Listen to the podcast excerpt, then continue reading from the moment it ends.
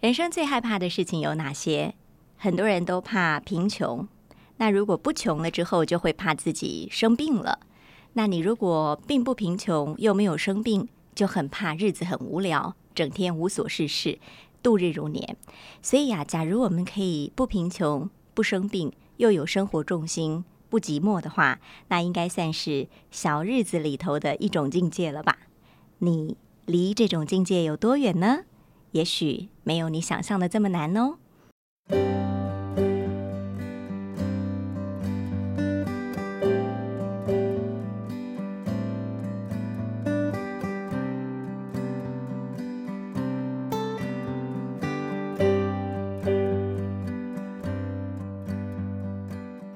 大家好，欢迎收听《无噪驾驶》，这是由大爱新闻所制播的 Podcast。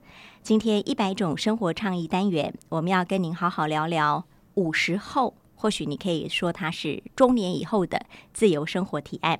我们的特别来宾，大家都叫他理财专家或者台湾的 ETF 先生，可是他更喜欢大家叫他乐活大叔。欢迎施生辉老师。主席好，各位听众大家好。老师五十后的人生被您称为第三人生哦，可不可以先解释一下为什么是第三人生？好的，很多人把人生分为上半场跟下半场。嗯，上半场大概就是念书啦、工作等等。那退休之后，很多人说是人生下半场。那我觉得这稍微悲观了一点，因为人生下半场感觉那个。好像打篮球那个终了的那个快结尾了，滴答滴答滴答，你就很紧张，是不是 快结束？快结束了。但我觉得现在的人啊，因为怎么样，医疗发达，嗯，重视保健，我相信很多人都可以活很久，甚至以我常常说要用活到一百岁做准备。是。那在退休之后，一直到一百岁这中间，难道没有新的发展吗？啊。所以我的第三人生其实对应第一、第二。第一、第二人生大部分都是应该做的事情，父母叫你应该做什么。对。然后第二人生是老板叫你应该做什么。嗯。那第三人生，我觉得你就可以好好想说你想做什么，而不一定是应该要做的事情。所以第一、第二人生是从别人的眼光赋予我们期待。对。但是第三人生是我们开始期待我们自己变成什么样的生活。对。那为什么？那可能还有第四、第五。嗯。不知道，因为这寿命很长，我现在没办法定义什么叫第四人生、第五人生。我觉得就是。大家有一个期待，就是说，其实你可以一直有不同的人生阶段，嗯，第四、第五、第 N 人生，嗯，所以最后一个人生就是卧病在床，那怎么什么事都不能做。但我们希望大家不要太早进入这个卧病在床的时候。对，老师，第三人生大家最害怕的是什么？是退休后啊，就是他对自己也没有什么特别期待的时候，他会一下子空了下来。我觉得第三人生三件事情啦，不外乎这三件。第一个就钱。钱够不够？嗯。第二个健康，嗯，是不是很健康？第三个生活是不是很精彩？是。那我到处演讲关于第三人生的时候，绝大部分的 Q&A 啊，嗯，还是聚焦在理财。大家对这个还是相对的焦虑，因为不知道说自己的钱到底够不够，够不够让自己放心花钱。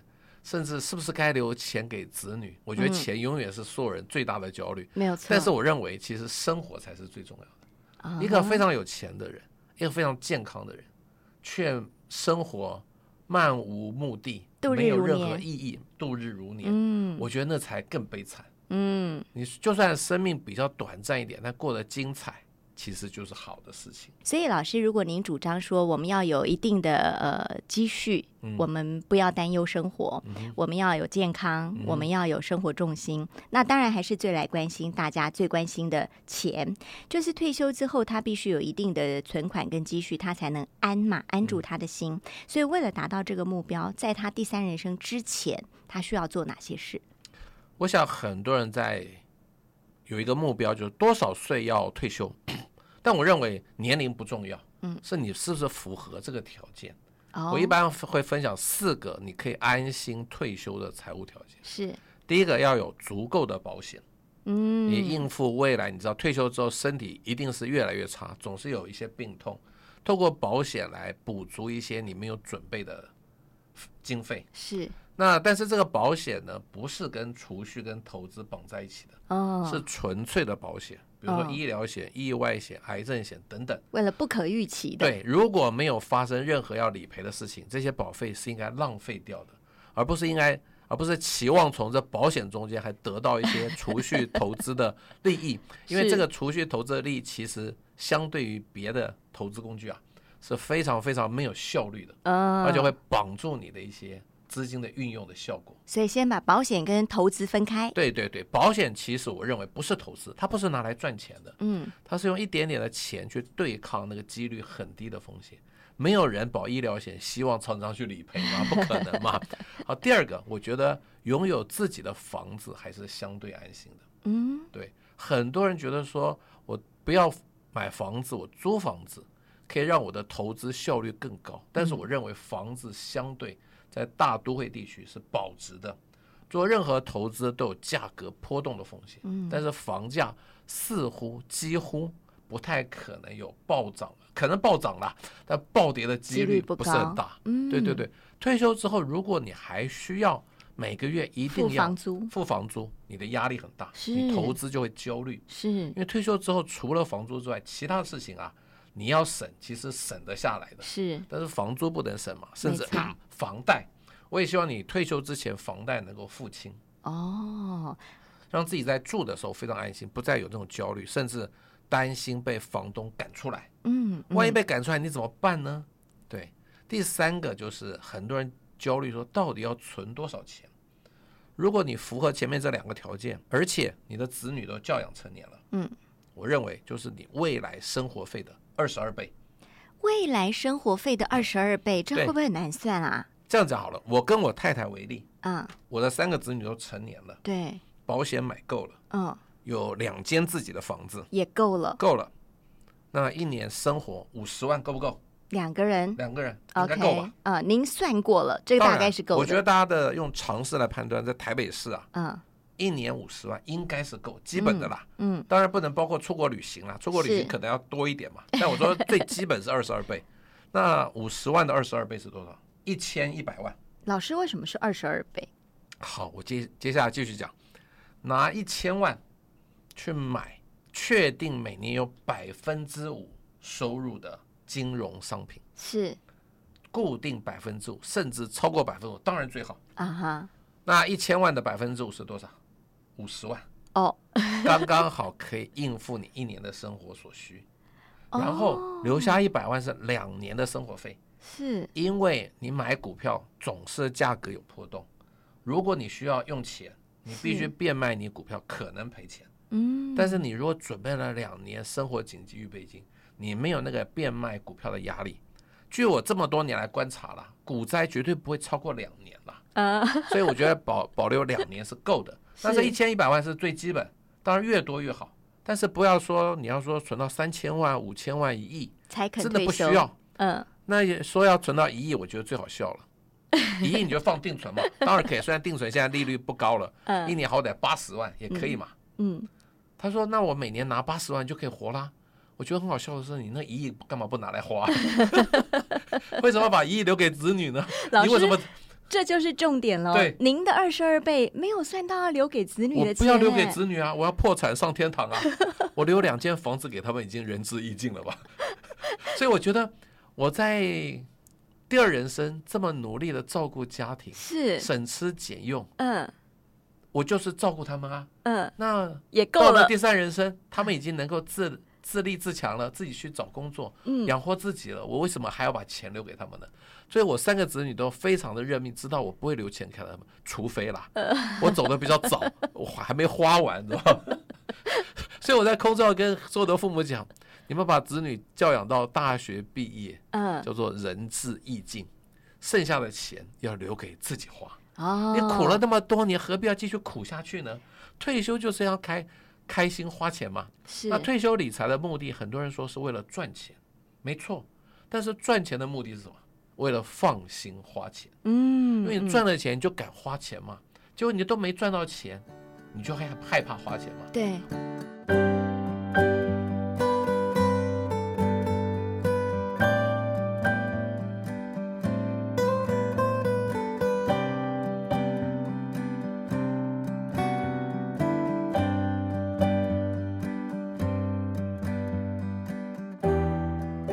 喜欢举一个例子，比如说我今天喝这杯水，嗯，有的人这就讲好像是我们退休之前存下来的多少钱。嗯哼，有的人喝的很慢，怕以后没水喝，对，结果很快人就走了，水还没喝完，是不是很可惜？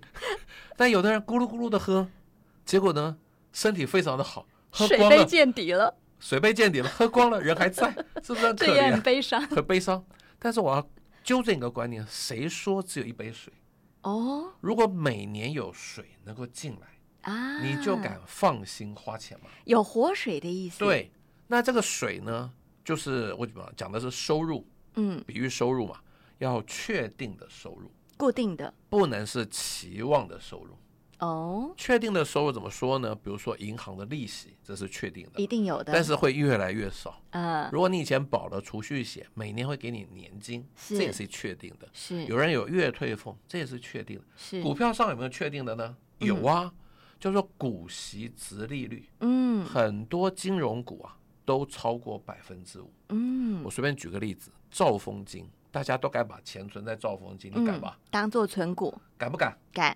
敢不敢把钱存在兆丰金？我先问这个问题。嗯，敢，因为它不会倒。是。既然它不会倒，你为什么要把钱存在兆丰金？你去买兆丰金的股票不就更好吗？兆丰金一张三万块，去年配了你一千七百块。哇，这不就超过五趴吗？是是是，只要配一千五就超过五趴，哎，它配到一千七。当然，每年的配息不一定，对，但是我觉得一直会维持在百分之五。你的股息下降了，股价一定跟着下降，嗯，所以还是可以维持百分之五，嗯，所以我觉得大家如果认命一年只想赚五趴，保证做得到。是老师这里头也蕴隐含一种，我不能太贪心，对不对？我觉得退休的之后的人啊，你没有赔钱的本钱哦。大家都知道股神巴菲特，对不对？他有两条金。金律是，就是说绝对不可以违反。第一条叫做绝对不可以赔钱啊，这好难呢。但你刚刚买兆丰金，真的长期来看不会赔钱啊。可是我们会被套牢啊。套牢又怎样？还有股息可以领啊。放着，放着啊，因为你不是留了两年的生活预备金吗？哦，你何必卖呢？是。再纠正大家一个观念：谁说买股票一定要卖股票啊？嗯，买股票就领股息就好了。那领什么股票的股息呢？第一个。几十年来都每年都有配股息的哦。第二个大到不会倒的，筛下来只剩下几十只了，你根本不要选一千七百只啊！为什么要选一千七百只？因为大家想赚价差。是。如果几十年都稳定配息，是大到不会倒，而且每年都有百分之五，你怕什么套牢啊？嗯。所有的人都会套牢啊。嗯。没有人不套牢啊。嗯。我们就拥抱套牢啊。安心套，安心套牢嘛。嗯，你安心套牢在兆丰金买三十块，跌到二十九，你会睡不着吗？嗯，不会嘛，因为你有预备金，然后你知道你有股利，对，股息可以领，每年都配息。我兆丰金是举例，很多金融股都符合。我随便再讲，台塑也符合啊。哦，对不对？中华电信也符合啊。难怪大家都存这些股。中钢也符合，因为几十年都配息啊，大到不会倒。但这个时候你要去选股息值利率高一点点的啦。嗯，有些股息值利率比较差，比如说台积电，大家都认为它有超级的成长，护国神山。对对对，但是你是小老百姓，不用护国了啦，对不对？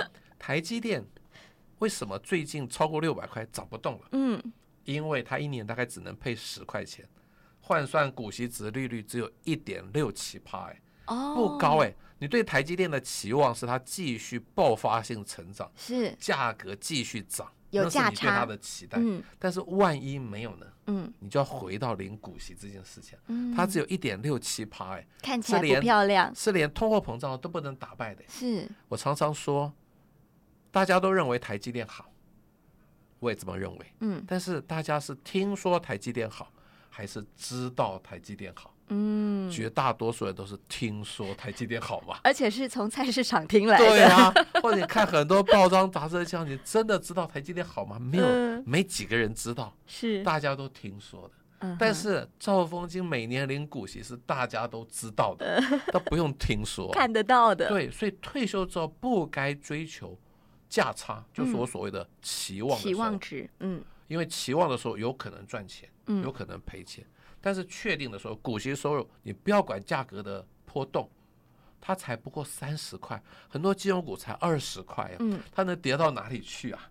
它又不是三百块、五百块，它能跌到哪里去？是对不对？所以期望的收入就是很可能想赚价差。哇，这杯水一不小心打翻了嘞。哦，你的确定的时候是水不断可以加进来，嗯，你就把满出来的喝掉就好了嘛，那就是放心花钱嘛，你还在那里 就不要担心什么时候往生嘛，对不对？就很，我觉得。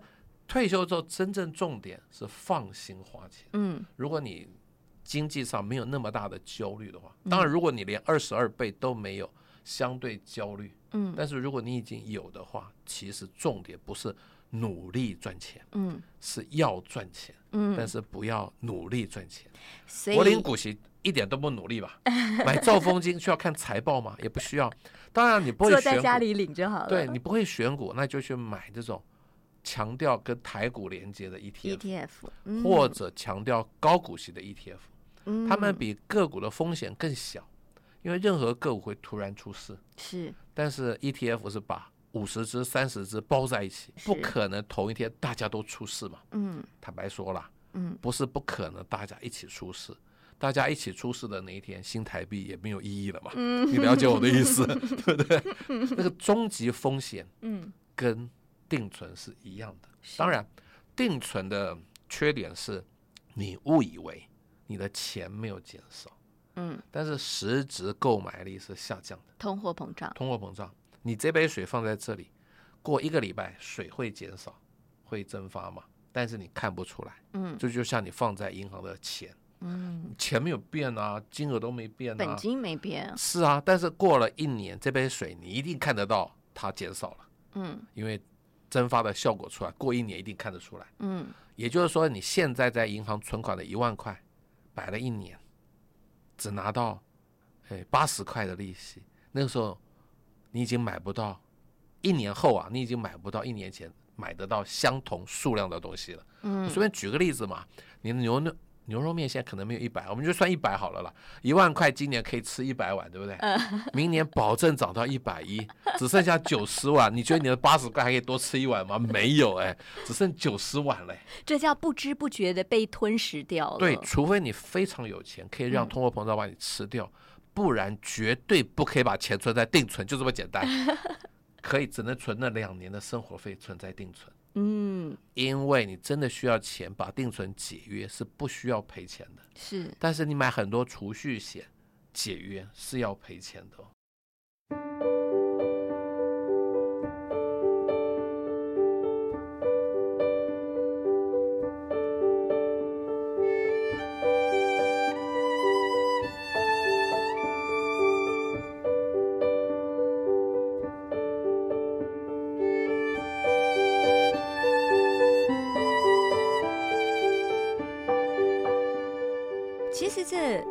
你现在还没有到五十后，或者你现在还没有到中年，你也应该了解老师说的这个所谓理财。你从很年轻就要有正确观念，不要把你的保险跟你的储蓄或投资绑在一起，没错，因为那会让整个事情变得非常的复杂。那个最大的缺点就是排挤你的资金使用嘛。一个二十年期的储蓄险，你一定要缴完了才能拿到它的报酬嘛。嗯，那在这中间，万一你缴不出来。以前都白缴，前功尽弃，前功尽弃，或者你需要钱，是。却没有钱，只好去解约，那是要赔钱的，懂？得不偿失，得不偿失。所以我觉得理财跟投资要分开来，保险一定要保。嗯，但是不该跟储蓄投资绑在一起。嗯，其实你把保费省下，我说去买兆丰金、银行股或者强调高股息的 ETF，它每年都可以给你超过五趴的股息值利率，是保证比保险公司给你的还好啊。而且不用等二十年。对，不用等二十年。股票最大好处是变现快，你真的要用钱，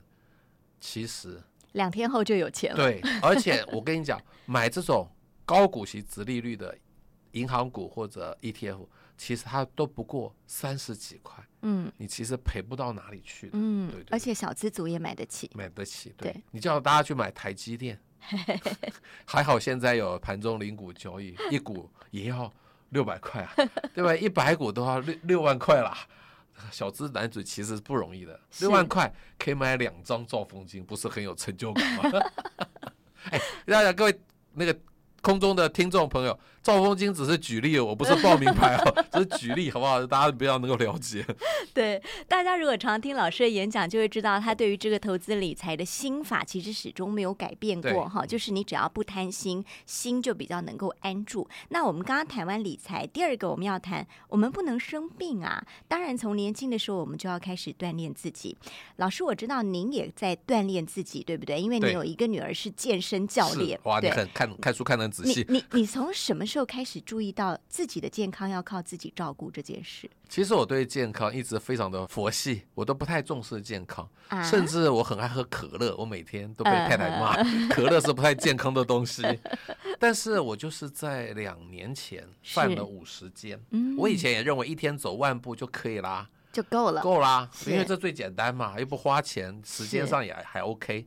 那结果我因为犯了五十间，我的健身教练女儿说：“爸。”我们来健身房做重训啊，有可能可以改善你的五十肩啊哈。因为我曾经带我自己的母亲去做过复健，是那复健是很枯燥的，你知道，就局部在运在复健嘛啊哈。那重训是全身的哦，哇，我觉得哎，那就做全身的比较有趣嘛。嗯，但他我女儿当然会针对我左背比较没力的状况，那个分量会轻一点等等，她会考虑的事情。哎，做完三个月，真的做到。几乎完全的改善，但你一开始很辛苦吧？因为你开始进入的时候，真的不会，不会吗？它是从慢慢从轻的分量开始做起啊。哦。所以是循序渐进，而且我也不是说要去练成阿诺·斯瓦辛格啊 那种肌肉猛男啊，我只是要改善我的五十肩。过了三个月，真的有非常明显的改善。嗯哼，我的动力又消失了，因为那个目的达成了。因为你好了。对，还不能说好了，这违反医疗法。我只是说改善了。对对对。好，但就没有动力啦。常常就跟我女儿说，推三阻四，说爸今天有演讲，爸今天有通告，今天想去看电影。对对对。结果他后来跟我说：“把我建议你啊，还是维持最低限度的一个运动量，嗯，就是一个礼拜，嗯，一个小时就好了。我只要求你这样子，哦，而且他对我的目标很简单，叫持续做下去。哎，我觉得这目标简单啊，嗯，我就开始又重新再回到，不是，当然每天还是每个礼拜还是会去，但是开始觉得心甘情愿去了。”很开心的去做重训了，中间有一段时间是其实是有点勉强的，是配合女儿的。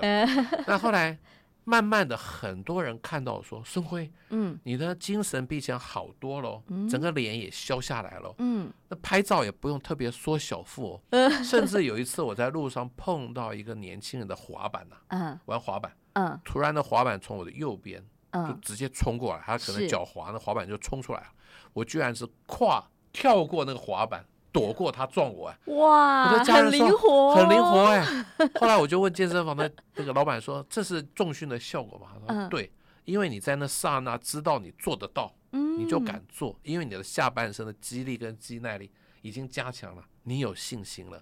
如果你没有做重训，你可能就退后一步，让那个滑板过去而已。”啊，所以其实我后来了解，做做重训其实是加强肌力跟肌耐力的加强。一天走万步，那个强度不够。懂。肌力、肌耐力的加强，就是避免你老了容易摔倒。嗯。或者就算摔倒，也不要摔得太严重。其实父母把自己的身体顾好，是给子女最好的礼物。那倒是。所以我至少从这个不要摔倒这件事情开始做起。嗯。那到底要不要做很多食品上的养生？其实我基本上是认为平均吃就好了。因为常常说吃 A 会会怎么样？会不会得什么病？但是吃 A 又有别的副作用，会不行，那就不要吃了嘛，我们就开心一点。世上没有完美的食物。对呀，所以我强调说，大家不要追求百分之百的健康，嗯，要不病就好。甚至我们不该努力抗老，嗯，要学习优雅慢老，因为人总是会慢慢老的嘛。是。但是你去重重训，你想把自己练成肌肉猛男，这就要努力抗老，这是不应该的事情。你要接受你逐渐的。不可逆的一些身体的衰退嘛，我们要慢慢优雅变老就好了。重训跟不生病有可能画上一点等号吗？我觉得有，因为我前阵子去做健检，居然全部都是黑字哦。我在饮食上全部过关的意思，全部关。我在饮食上没有任何节制哦，当然不会吃太多，不会说某个东西喜欢吃就一直吃。唯一的不好的就是爱喝可乐，但是完全是黑字哦。以以前我没做重训，不可能没有黑字哦。嗯。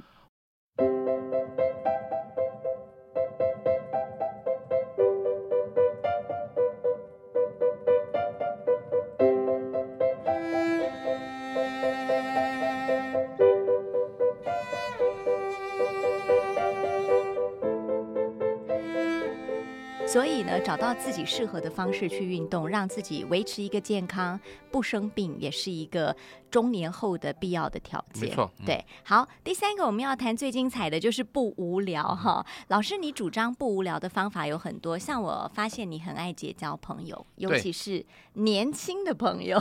也没有说刻意啦，就是我很喜欢交新朋友。嗯，我觉得新朋友会给你一些不一样的人生体验，嗯哼，甚至不一样的人生养分。但是呢，到底会得到什么呢？没有人知道，全部都是 surprise。嗯，但是你交老朋友，其实 surprise 的机会不多，你都对他很了解了，我们彼此的话题都几十年了，也没什么新鲜感了。那你跟年轻朋友在一起，不能说年轻啦。只要是新朋友在一起，嗯，他的人生是你不太熟悉的，或者说他喜欢做的事情你没有做过，嗯，他会带你去做，是你又有新的一些生活的一些怎么样有趣的事情会发生，嗯，对。但是交新朋友唯一的方法就是要走出家门了，你不走出家门，绝对不可能交到新朋友。还有就是当你的老朋友，嗯，邀请你去一个你陌生的环境。你一定要勇敢的去，因为这个环境可能只就是那个朋友你认识，其他人都不不认识。但这个就是交朋友、交新朋友最好的机会啊！你不能说哎呀，其他人我都不认识，我不要去好了，你就会永远变得越来越宅男。其实男生的问题比女生严重，真的。女生还会有很多闺蜜，看看你去爬山啊，大部分都是成群的女生，姐妹有有成群的男生吗？几乎没有。男生为什么？你知道，在工作职场上，或许什么身份地位比较高，拉不下脸去交年轻朋友，交新朋友。对对对。而且我觉得男生老了宅的机会比女生大。对，所以走出家门是最重要的一件事，不走出去不可能。但交了新朋友。你跟他见面一两次，也很难再怎么样。或许邀他吃饭也很唐突，你也跟他没有那么熟。对，我觉得脸书是最好的方法。哦，这个新朋友有在脸书发文，你一定要赶快按赞，赶快留言，他就会觉得说哇，你好重视我。嗯，就比如说我跟陶传正，他你知道陶爸？我知道陶爸也是很有趣的一个第三人生的典范。嗯，那有一次我跟他一起上一个座谈会。那座谈会完其实也没有什么交集啦，是结束就结束了。但是我们就互相加个连友，嗯，那陶传正是非常爱在脸书发文的，而且发文都很好笑，嗯，然后我就会在下面留言跟他斗嘴，我们就在脸书 越来越熟，感觉好像已经非常非常熟的朋友。所以交新朋友，赶快跟他加脸书，嗯，然后加了脸书千万不要潜水，嗯，你一定要常常留言，常常按赞。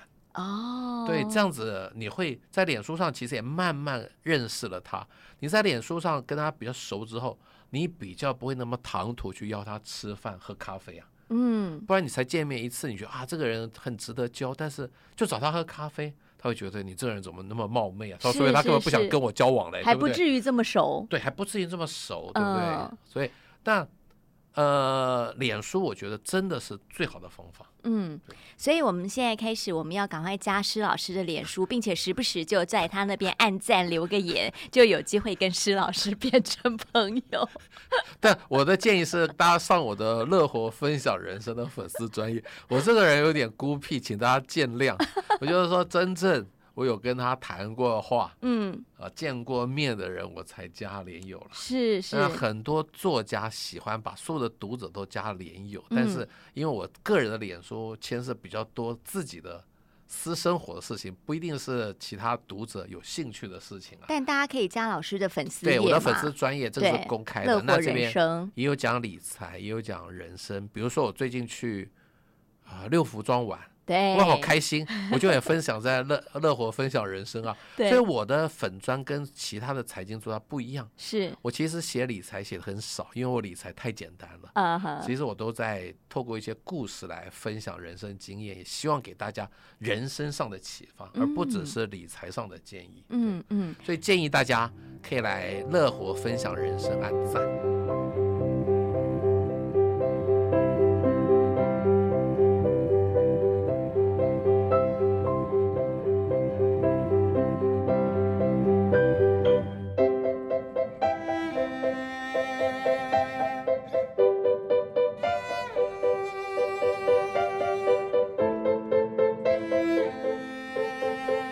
老师可不可以谈谈所谓第三人生不无聊这件事情？哈，呃，你会为自己呃创造很多新的经验。刚刚我们提到结交新的朋友，或即便在脸书上认识一些新的伙伴等等，你也会创造很多第一次去做某件事的经验。对，那其实第三人生我做了很多很多的第一次。嗯，二零一二年底第一次出版了书。嗯，二零一三年为了打书，也第一次上了广播。我第一次广播很好笑，我今天就自己启迪我自己好了。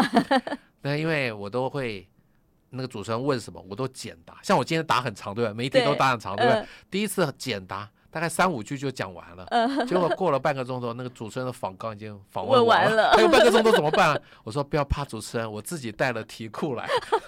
我准备了四张 A4 纸的题库，什么题目，答案是什么，我就把题库交给主持人，他念完都写好了，都写好了，然后他就把那个那个 Q&A 还给我，我就照着念完。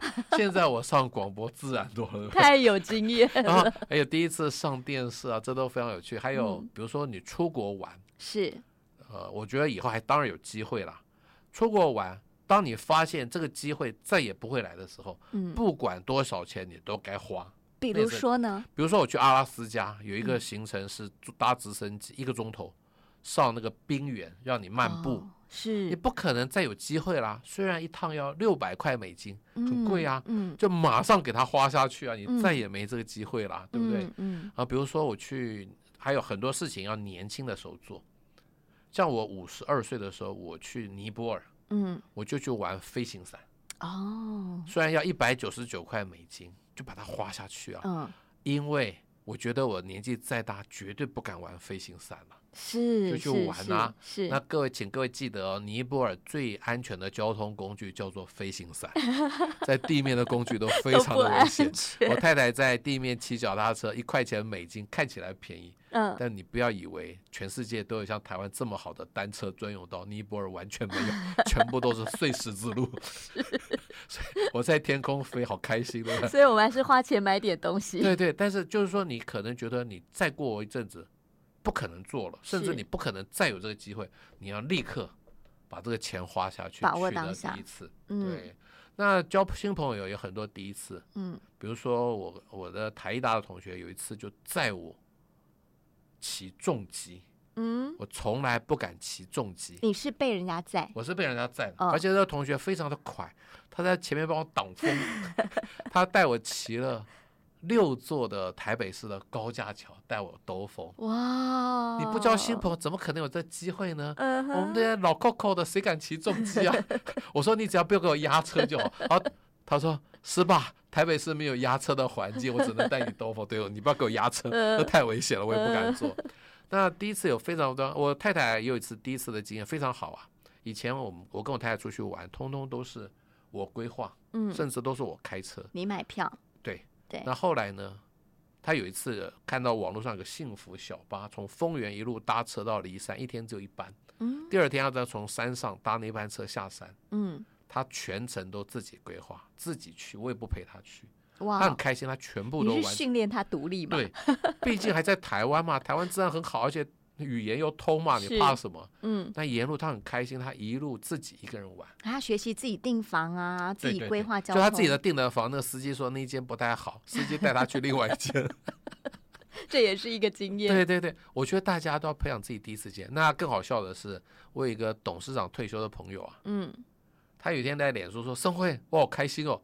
我第一次会搭捷运嘞，因为他以前是董事长，董事长，对他不会搭捷运，你知道吗？是我很难想象，对不对？因为他以前都有司机载来载去啊，现在没司机退休，他搭第一次觉得好开心，他知道在哪里换车，怎么就可以顺利的到达在哪里，充满成就感，充满成就感啊！所以请记得哦，退休之后的男生要学习很多。”当时当年你不会的技能哦，嗯，因为你永远要有心理准备，你太太可能比你早走，哦，你得自己活下去。很多的生活技能以前你都是太太在协助你，你不一定会哦。所以各位男士，你要开始学习使用洗衣机了呢。对，所以生活会不无聊啊，你要学很多东西啊。但那个太太也不要以为你什么都会有，很多先生会的东西你不一定会哦。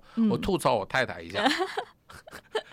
有一次说他买了火车票，他会在 iPhone 买火车票喽，厉害。对，然后他说他去退票，我说好，你就去退。我有懒，我也不想陪他去退票，他去那个便利商店退票嘛。对。我突然问他说：“你知道退票也在 iPhone 退吗？”他说：“啊，为什么不是把票交给那个店员就好了吗？”我说：“当然不是啊，扫上面的 QR code 啊。”啊，原来如此！你看，他又学会了一个，不要以为那个什么你什么都会哦，有些先生会的事情，你一直依赖他的事情，你要学起来哦。懂，对不对？那先生也不要以为你一定会比太太早走，你要先做好准备。对，如果你比较晚走的话，你连。你一定要会用洗衣机哦，对。每一个家庭都有自己的男男主人跟女主人的分工啦，哈。但我觉得有一个很重要的前提是学无止境。对，不管你在家庭的领域，在社会上的领域，只要你一直在学习新的东西，你的人生第三场次就一定不会无聊。没错，还有一个，呃，让自己生活不无聊的方法，三件事情最简单、最便宜。嗯，第一个就是去听演讲。哦。演讲大部分都不要钱嘛，而且鼓励你去听听不懂的演讲。啊哈，听不懂没关系嘛，就打瞌睡嘛，上厕所划手机。万一有一句话你听懂了，听懂了，而且敲开了你一个兴趣的大门，就值得啊。一般听演讲除了理财要钱，其他演讲大概都不要钱嘛。嗯哼，对。第二个去看看书，看书最简单，一本才两三百块，希望大家看书。嗯。也尽量去看看不懂的书，嗯哼，看不懂的书看三十页就丢掉也没关系嘛。但如果看到一个启发你的一句话，改变你人生的一个兴趣，嗯，不就很好吗？是。第三个去看看不懂的电影，嗯，去哪里看看不懂电影？成品电影院嘛，华山光点、台北光点、真善美戏院嘛，艺术电影类的。你要知道。说故事的方法是不一样的哦，大家都太习惯好莱坞说故事的方法，有非常各式各样说故事的方法。嗯，一开始你不习惯，甚至睡着我也都觉得无所谓。是，不过三百块，不过两个钟头，睡着就睡着嘛？睡着或许你做那个梦很美梦。